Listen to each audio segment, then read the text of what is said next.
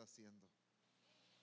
Hebreos capítulo 6, verso 1 y 2.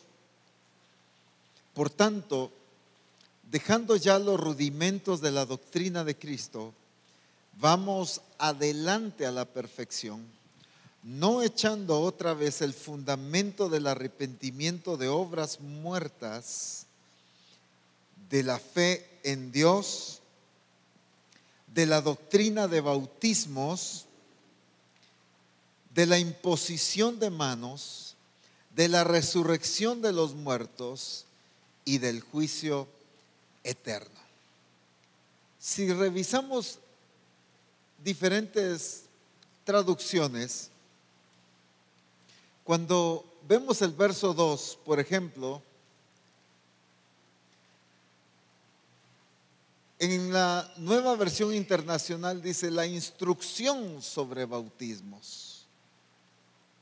En la PDT dice, en ese tiempo nos enseñaron sobre los bautismos.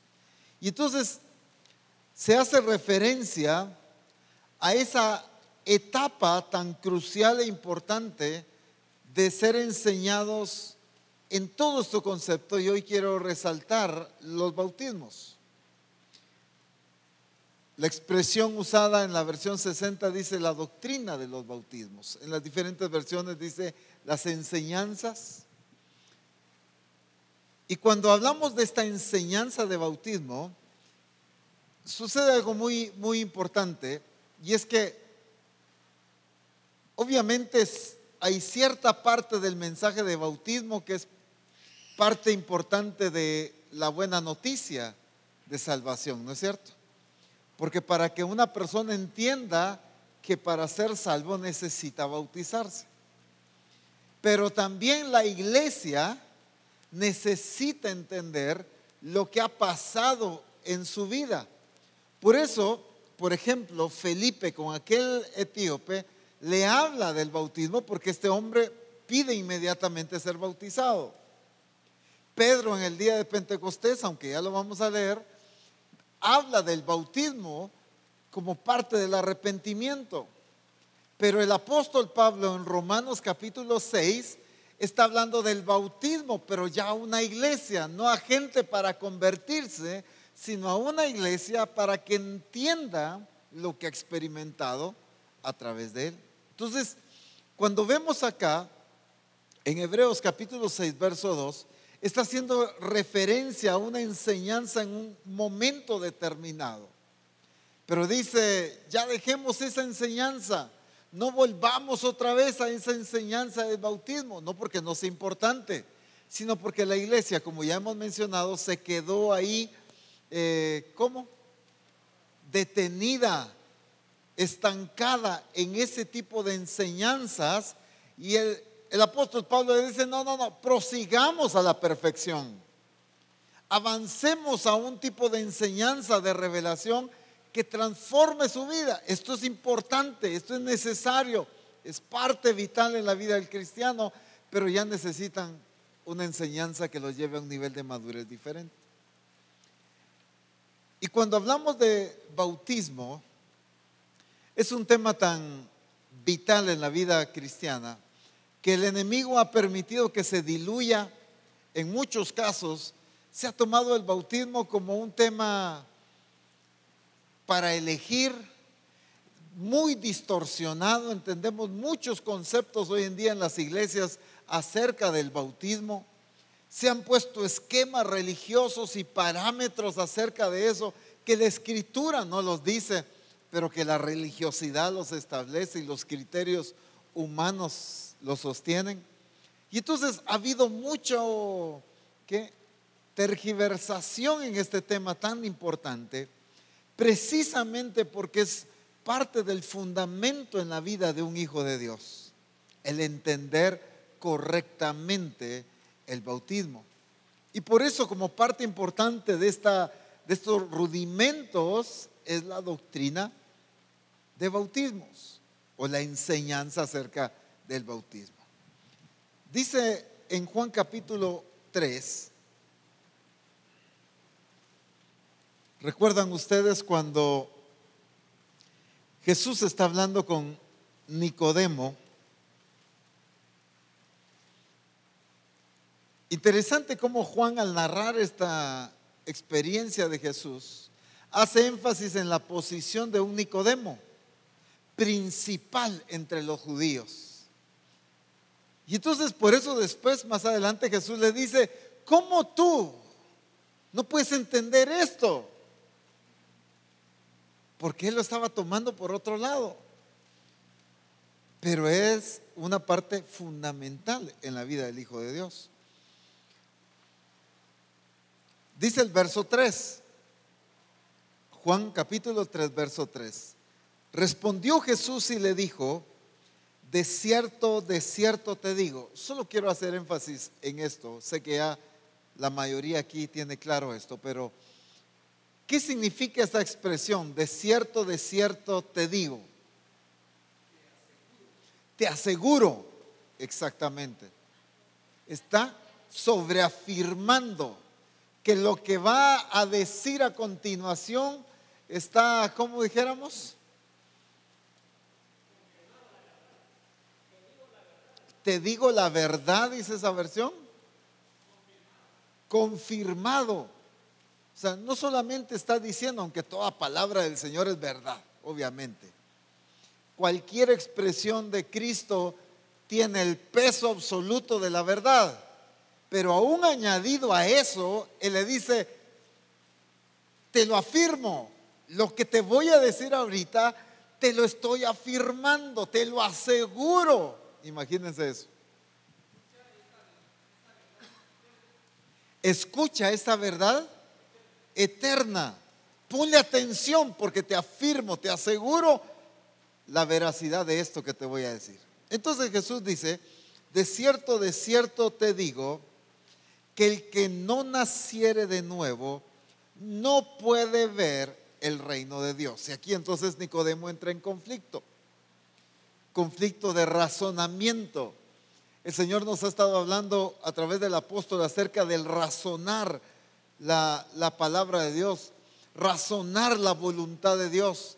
Cuando el ser humano razona, quiere razonar la voluntad de Dios, vienen las limitaciones, viene el estorbo, viene la desviación, porque la voluntad de Dios, la palabra de Dios no se razona se discierne, se entiende por fe, por la obra del Espíritu. Pero aquel carnal que la quiere razonar, siempre la va a desviar. Por eso es que hoy encontramos tantas desviaciones de las enseñanzas de la palabra. ¿Por qué? Porque cuando entra mi razonamiento, mi lógica empieza a desviarse. Y entonces Nicodemo, un principal entre los judíos, quiere razonar esta revelación que Jesucristo le está dando. Y como lo está razonando, lo echa a perder. Como diríamos aquí en Guatemala, está metiendo las patas, ¿verdad? ¿Por qué? Por querer razonar la explicación de Jesús. Nicodemo le dijo, ¿cómo puede un hombre nacer siendo viejo? ¿Puede acaso entrar por segunda vez en el vientre de su madre? Y nacer? Pongámosle atención a la forma en que le responde Nicodemo. Si ustedes leen el verso 2, dice, este vino a Jesús de noche y le dijo, rabí, que significa maestro, ¿verdad? Sabemos que has venido de Dios como maestro. Fíjense cómo se introduce él en su plática con Jesús. Un reconocimiento, rabí, maestro. Yo tengo claro, aunque lo está diciendo en plural, ¿verdad? Solo estoy dándome a entender. Tengo claro que tú vienes de Dios.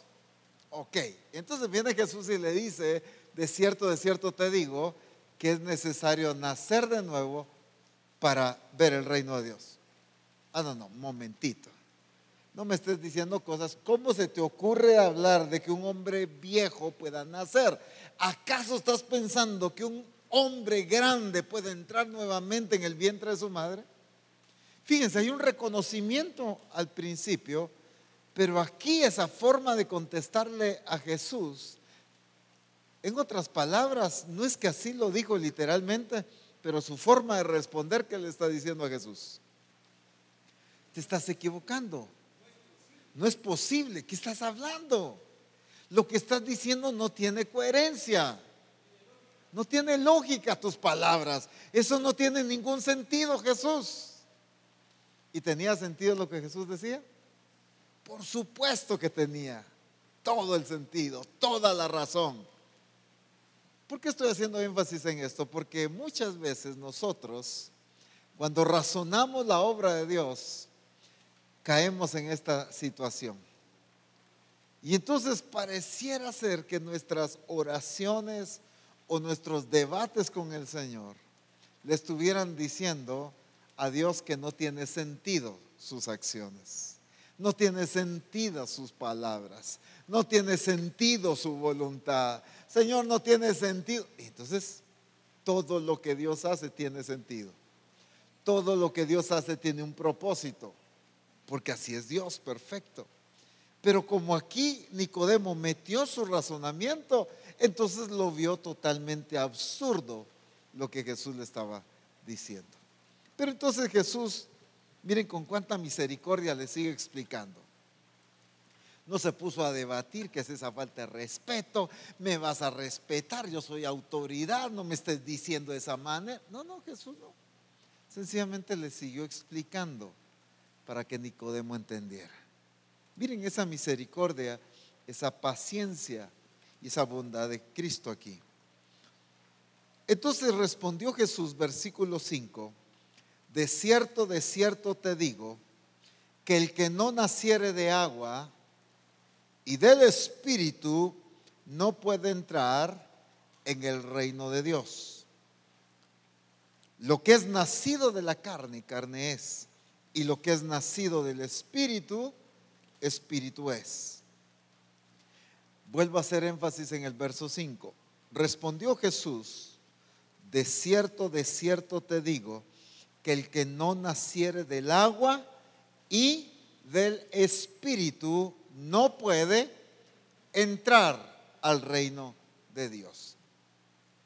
¿Por qué es importante entonces enseñar sobre la doctrina del bautismo. Porque es importante enseñar este principio tan fundamental en la vida de un nuevo discípulo. Porque si no, no entra al reino de Dios. Así de sencillo. Para que alguien pueda entrar al reino de Dios, tiene que nacer del agua y tiene que nacer del Espíritu.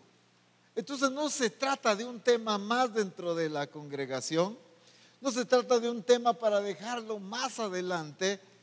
Queremos que nuestra familiar, nuestros amigos, a quienes estamos evangelizando, entren al reino de Dios. Tenemos que llevarlos a nacer del agua y del espíritu, no queda de otra.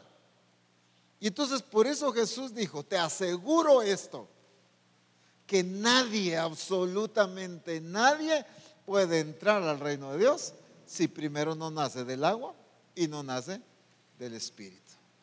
Y entonces el Señor está dándole la importancia, eh, como dijéramos, quiero hacer un énfasis, la importancia, eh, no es exagerada la palabra que quiero usar, sino lo trascendental es la palabra. De lo que Jesús le está explicando a Nicodemo y que nos lo explica a nosotros, del nacimiento del agua y del espíritu. Ahora, ¿cómo ocurre ese nacimiento? Y precisamente eso es lo que tiene que ver con la doctrina del bautismo. Primero veamos el bautismo en agua. Obviamente cada uno de los dos aspectos tiene mucho que enseñarnos. Si usted quiere ampliar el, entendimiento, el conocimiento de esto, lea los libros de, de la serie Edificando el Cuerpo sobre el bautismo en agua y el bautismo con el Espíritu Santo. Pero dice en Marcos capítulo 16, verso 16. Marcos 16, 16. Comencé con esta explicación de Jesús a Nicodemo para que veamos la relevancia que Jesús le está dando al agua y al espíritu, al nacimiento del agua y del espíritu. Entonces en Marcos 16, 16 dice, el que creyere y fuere bautizado, ¿qué cosa? Será salvo, mas el que no creyere será condenado. Aquí hay un proceso que no es como las matemáticas que dicen el orden de los factores no altera el producto. Aquí hay un orden y un proceso que Jesús enseña. El que creyere y fuere bautizado, igual es salvo. Pero la creencia que hoy en día se maneja a nivel general es el que creyere y fuere salvo, este será bautizado. O sea, se le lleva a creer a ser salvo según nosotros. Y entonces dice ahora, usted ya es una persona salva. A ver cuándo se bautiza.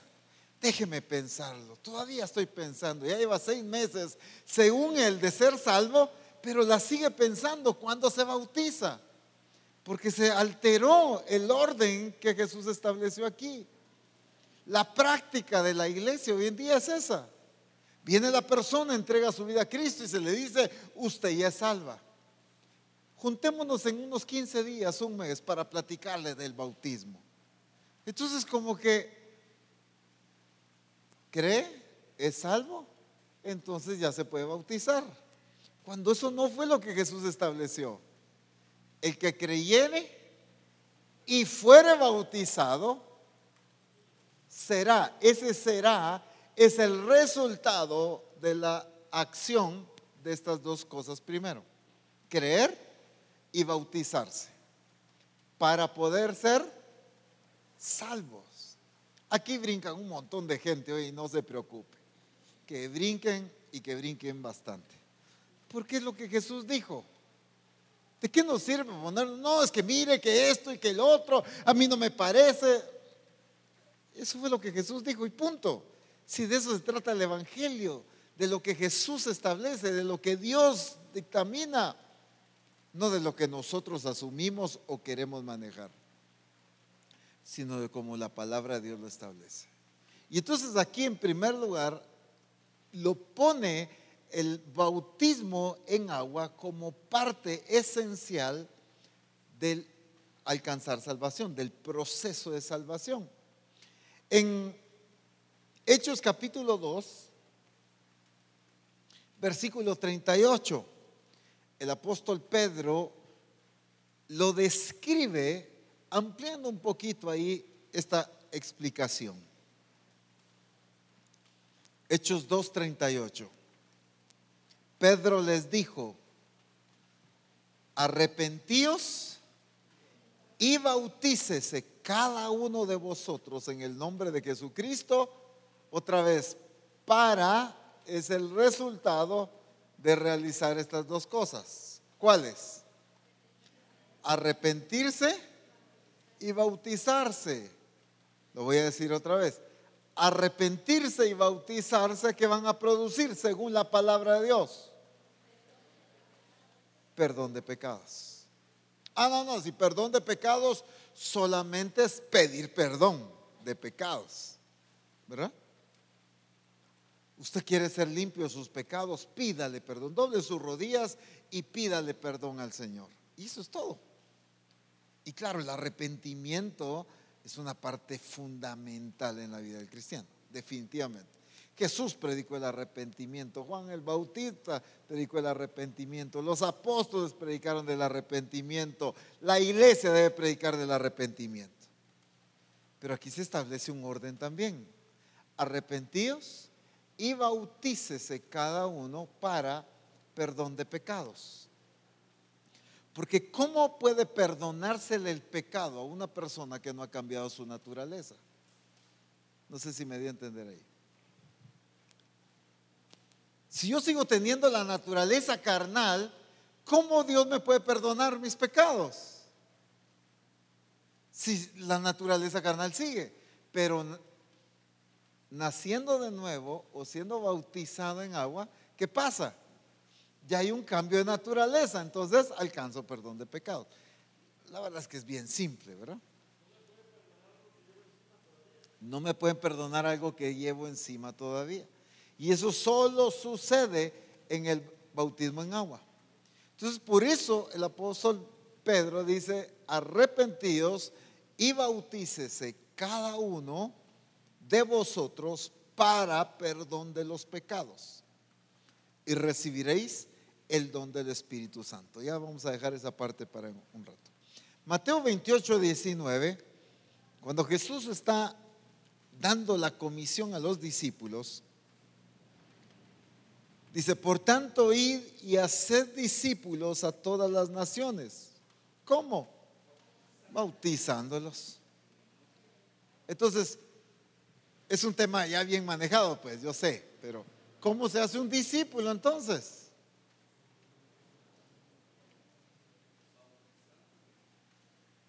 ¿Cómo se hace un discípulo? Sí. Hablemos de una persona inconversa y cómo se convierte en un discípulo de Cristo. Se le evangeliza a través de la predicación de la buena noticia y bautizándole. Obviamente, pues arrepentimiento también. El creer, como ya leímos, es parte. Entonces, a través del bautismo. Por eso Jesús dice, y de hacer discípulos bautizándolos.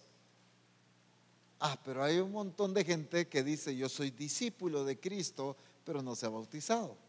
O no se quiere bautizar. O no piensa bautizarse. Entonces, ¿cómo se hace un discípulo? Pues llevándolo en el proceso, en el orden, pero bautizándolo también. ¿Para qué? ¿Por qué? Porque el discípulo de Cristo es alguien que nació de nuevo.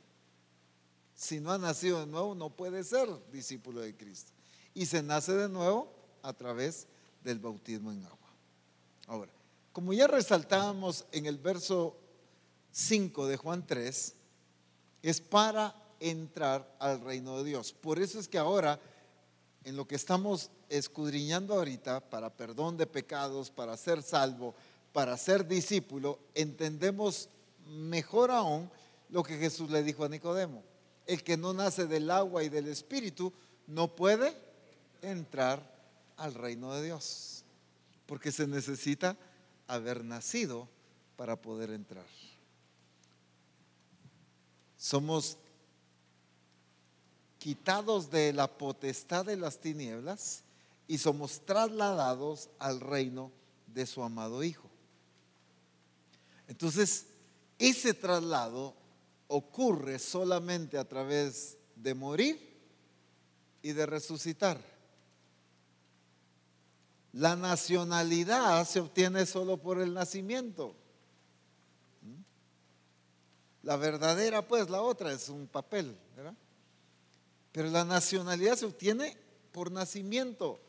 Y entonces, nosotros nacimos bajo la potestad de las tinieblas, pero para poder entrar al reino de Dios, necesitamos nacer de nuevo para poder entrar al reino de Dios. Estamos hablando de cosas sumamente básicas, pero quiero resaltar esto. Y ahí radicaba el problema de esta iglesia en Hebreos, que se quedaron detenidos en este tipo de enseñanza. Ya no pasaron de eso. Es una parte vital, necesaria. Obviamente para el que está en ese proceso hay que enseñarle eso. Pero el que ya pasó ese proceso necesita avanzar a la perfección. Eso es lo que se está corrigiendo aquí. Pero hoy en día, miren, en el caso de esta iglesia, se quedaron en esa enseñanza y no pasaron a la perfección.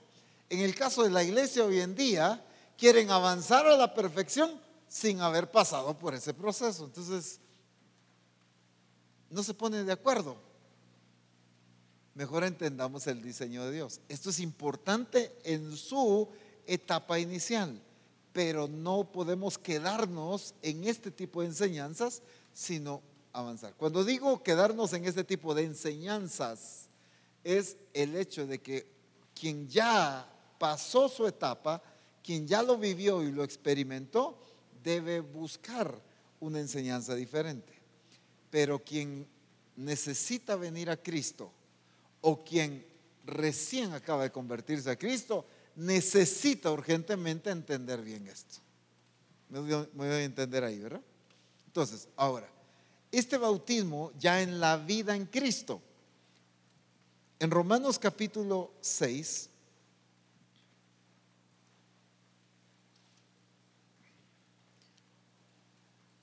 y la verdad es que si lo leemos en diferentes versiones encontramos demasiados puntos buenos aquí, pero no nos va a dar tiempo.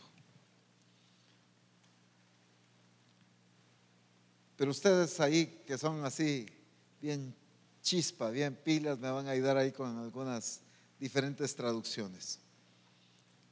Romanos capítulo 6, versículo 1.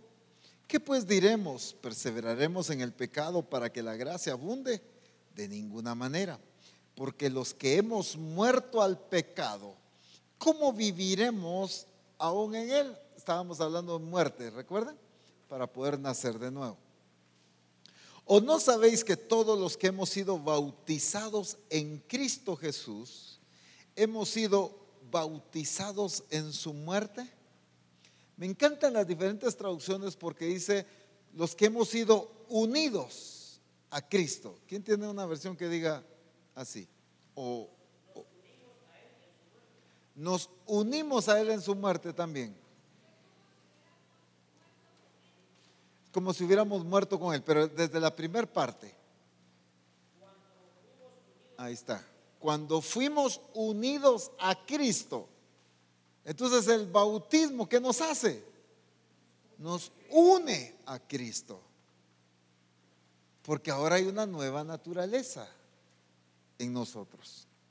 Versículo 4. Porque somos sepultados juntamente con Él para muerte por el bautismo a fin de que como Cristo resucitó de los muertos por la gloria del Padre, así también nosotros andemos en vida nueva. Pongámosle atención a esto. El bautismo entonces, si lo vemos desde la persona sin Cristo, la persona que necesita traer su vida a Cristo, el bautismo es parte del proceso para alcanzar salvación parte del proceso para alcanzar perdón de sus pecados y parte del proceso para entrar al reino de Dios. Pero ahora la persona en el reino de Dios, ¿qué pasa? Es para una nueva vida en Cristo Jesús. ¿Qué significa esta nueva vida en Cristo? ¿Qué es lo que pasó en nosotros? Estar vinculados con Cristo. Entonces lo, necesario, por eso es que cada persona, cada hijo de Dios debe entender correctamente el bautismo para entender lo que pasa o debe pasar en la vida de nosotros y experimentarlo. Dice, porque fuimos plantados juntamente con Él en la semejanza de su muerte, así también lo seremos en la de su resurrección, sabiendo esto. Miren, que nuestro viejo hombre fue crucificado juntamente con él para que el cuerpo de pecado sea destruido a fin de que no sirvamos más al pecado. ¿Dónde ocurrió todo eso? En el bautismo. Y entonces dice, porque el que ha muerto ha sido justificado del pecado. Y si morimos con Cristo, creemos que también viviremos con Él, sabiendo que Cristo, habiendo resucitado de los muertos, ya no muere. La muerte no se enseñoreará más de Él. Porque en cuanto murió, al pecado murió una vez por todas. Mas en cuanto vive, para Dios vive. Voy a volver a resaltar el verso 10. Saboreelo hoy. Porque en cuanto murió, está hablando de Cristo, en cuanto murió, al pecado murió. una vez por todas. Mas en cuanto vive, para Dios, vive. Pasaron dos cosas aquí. Cuando muere, ¿qué pasa? Muere al pecado. Pero cuando vive, ¿qué pasó? Vive para Dios. Es exactamente lo que pasa en el discípulo de Cristo. Así también vosotros, dice el verso 11, considerados muertos al pecado, pero vivos para Dios en Cristo Jesús, Señor nuestro. Entonces eso es lo que ocurre también en el bautismo. Somos muertos al pecado, pero ahora vivimos, ¿qué? Vivimos, vivimos ese para Dios, ¿qué es? Exclusividad a quien debemos agradar. Somos de su propiedad. Entonces, por eso es importante el bautismo. Miren cuánto ha jugado el enemigo con esto tan vital, que diluyó el, sentido y el valor del bautismo sencillamente para participar de un privilegio en una iglesia. Algunos llevaron el bautismo solo como al acto público de que ahora sí le pertenecen al Señor. Entonces el bautismo tiene que ser así, delante de un montón de gente, porque es un acto público. Entonces algunos dicen, no, yo no me quiero bautizar porque todavía no me siento así bien en el Señor, porque solo es para dar testimonio de algo. Cuando no encontramos en la escritura ninguno de esos sentidos, sino precisamente el bautismo es para morir al pecado y para pertenecerle a Dios y vivir agradándole a Él y sirviéndole. Cuando dice vivir para Él, es pertenencia. Pertenencia absoluta, no pertenencia parcial. Entonces, para servir a Dios. Entonces nos bautizamos dentro de todas estas cosas que ya hemos mencionado Solo quiero resaltar esto. Nos bautizamos para qué también? Para pertenecerle a Él y para servirle a Él. Todo lo demás también, lo que dijimos, obviamente. Proceso de salvación, de perdón de pecados, nacimiento de nuevo, entrar al reino de Dios. En fin, mire cuánta riqueza hay en el nacimiento de nuevo. Y estamos hablando solo del bautismo en agua ahorita y ya no nos va a tiempo a hablar del Espíritu Santo. Vamos a tener que dejarlo para la otra semana. ¿Cuánta riqueza hay en el bautismo en agua? Pero ¿qué ha pasado con los hijos de Dios? Con la iglesia muchas veces. Se le ha perdido el valor, el sentido. Entonces, en muchos aspectos, uno, llevar a la gente a bautizarse, como ya hemos dicho, para privilegios, para posiciones, para poderse casar. Algunos dicen, no, es que no se puede casar si no se bautiza.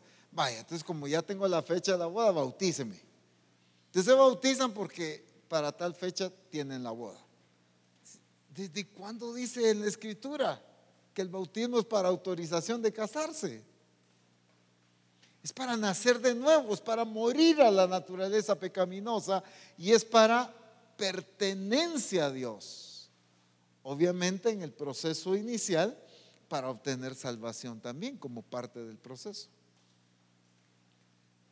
Ah, no, apóstol, pero la escritura dice en Romanos capítulo 8 que si confesares con tu boca que Jesús es el Señor y creyeres en tu corazón que Dios le, levantó de los muertos, serás salvo. Ahí no habla de bautismo, sí, pero en la otra parte sí. Entonces, usted solo júntelo pues y la palabra de Dios es la palabra de Dios. ¿Verdad? Entonces, y el otro, no, no, no, es que eso no es posible, porque aquel hombre que estaba crucificado, ¿a qué hora lo bautizaron? Y Jesús le dijo, hoy estarás conmigo en el paraíso. Sí, pero tampoco le iba a bajar de la cruz Jesús para bautizarlo, pues. ¿Y no fue? Sí, fue el Señor que lo dijo, ¿y qué? Y algunos quieren establecer la regla con una excepción que hubo. Y a veces la religiosidad actúa puro fariseísmo, pues prefieren la regla antes que la misericordia y la bondad. Entonces, imagínense que Jesús le dijo, no, no, la regla dice que hay que bautizarse, así que vos no alcanzás salvación hoy. Ese es fariseísmo, pues. La regla antes que la misericordia. Y Jesús siempre evidenció con aquella mujer encorvada. La regla decía, no puede ser sano, pero la misericordia la sanó. Entonces, eso es diferente, pero hoy en día nos excusamos en estas excepciones y la gente hoy en día tiene muchos esquemas en base a esas cosas para desviar o distorsionar el verdadero entendimiento del bautismo, el poder que tiene el bautismo. Definitivamente nosotros, sé que aquí la mayoría ya lo hicimos en el orden correcto, pero necesitamos conocerlo para enseñarlo, para que la gente entienda el valor del bautismo, la razón correcta del bautismo, que lo haga con entendimiento. Una vez una persona me dijo, mira, pues voy a tener que bautizar porque ya me cansé que me están presionando con eso. No le dije, no lo hagas. Si todo el mundo me está diciendo que lo haga y usted me dice que no, no, no lo hagas por presión, le dije. Pero de que te urge hacerlo, te urge. Pero con entendimiento, le dije. Es que por presión nadie lo debe hacer. Sino tiene que ser con el entendimiento. Pero ¿cómo va a entender alguien acerca del valor del bautismo en agua? Si la iglesia encargada de explicárselo no se lo explica no se lo enseña. Por eso es importante. No es bajo el concepto que hoy en día se maneja. Hoy en día hay una, una agarró como una fiebre de, bautismos, ¿verdad? De bautizos. Bautizamos tantos y bautizamos tantos. Y viene una persona por primera vez a la iglesia y ya lo quieren bautizar. Y todo es meterlo al agua ya rápido. No, hombre, que entienda de que le urge, por supuesto que le urge, pero que le urja no significa que hay que hacerlo alocado. Imagínese al etíope, ¿a qué le urgía nacer de nuevo o no? Y Felipe agarra desde Isaías, sí, explicarle el Evangelio. Cualquiera hubiera podido decir, no pero si te le urge. A Saulo le urgía bautizarse, pero el Señor esperó tres días para enviar a Ananías a bautizar. ¿Me entienden? Le urge, pero le urge que lo haga con entendimiento, pues. Y por eso nosotros debemos ser capaces de explicarlo de la manera correcta para que las personas obtengan y disfruten este maravilloso regalo que el Señor nos da a través del bautismo. Si una persona para venir a Cristo no se bautiza, ¿qué pasa? Se queda a medias del proceso. No ha completado ese proceso, es importante. Pero una persona que ya nació de nuevo debe entender lo que pasó en su vida, que ahora le pertenece y ahora debe servir al Señor, por causa de que ahora, por el bautismo, ocurrió una unión con Cristo. Si algo pasa es que ahora estamos en Cristo. Por eso dice de modo que si alguno está, esa unión es lo, que hace el bautismo. No es la religiosidad o el asistir a una determinada iglesia, es la unión con Cristo. Y eso pasa a través del bautismo. Pongámonos en pie y demos gracias al Señor.